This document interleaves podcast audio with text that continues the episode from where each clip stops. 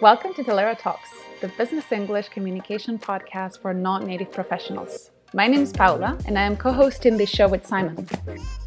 In this podcast, we're going to be covering communication advice and tips to help express yourself with confidence in English in professional settings. So we hope you enjoy the show. Hi there. I hope you're having a great day. If you don't know me yet, my name is Paula and I am your host today. So, I'm back with a new Talaera bit, which means that in five, six minutes, I will teach you some useful expressions about a specific topic. And today, the topic is money. So, we will start with a short fragment, as we usually do, where I've included all those money expressions that I want to talk about. And you will have to pay close attention and count all those money expressions you are able to spot. Are you ready? Here we go. Hi, Anna. I found my dream house. It's big it's gorgeous and it's right by the ocean. So we asked for a ballpark figure. It really cost an arm and a leg. And you know, I wasn't born with a silver spoon in my mouth, but I wanted it at all costs. So I thought of ways to make some more money. It was really hard to make ends meet with my previous job and I didn't want to always live on a shoestring. So I decided to quit.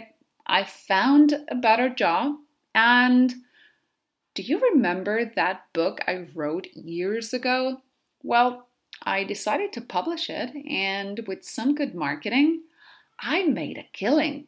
It's crazy, but yesterday I managed to put a down payment on the house.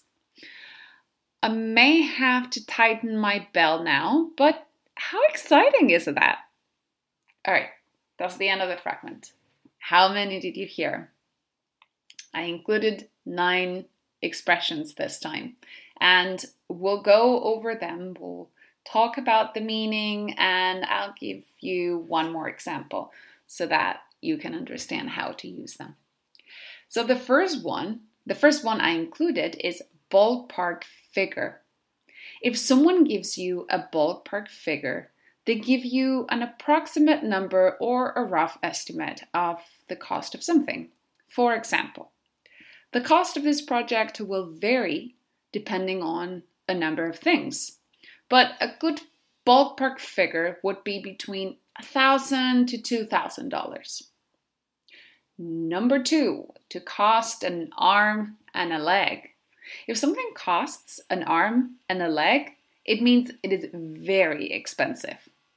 Like the house I was telling you about, it cost an arm and a leg. It was so expensive. Number three, to be born with a silver spoon in your mouth.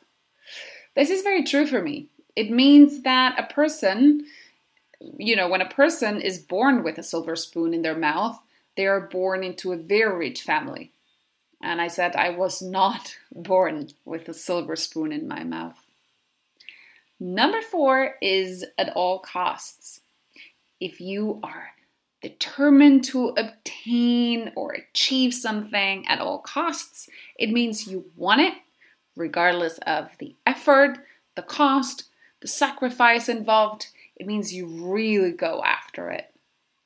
And another example would be our manager told us that we needed to have the website finished for Black Friday at all costs. We had to. Number five, make ends meet.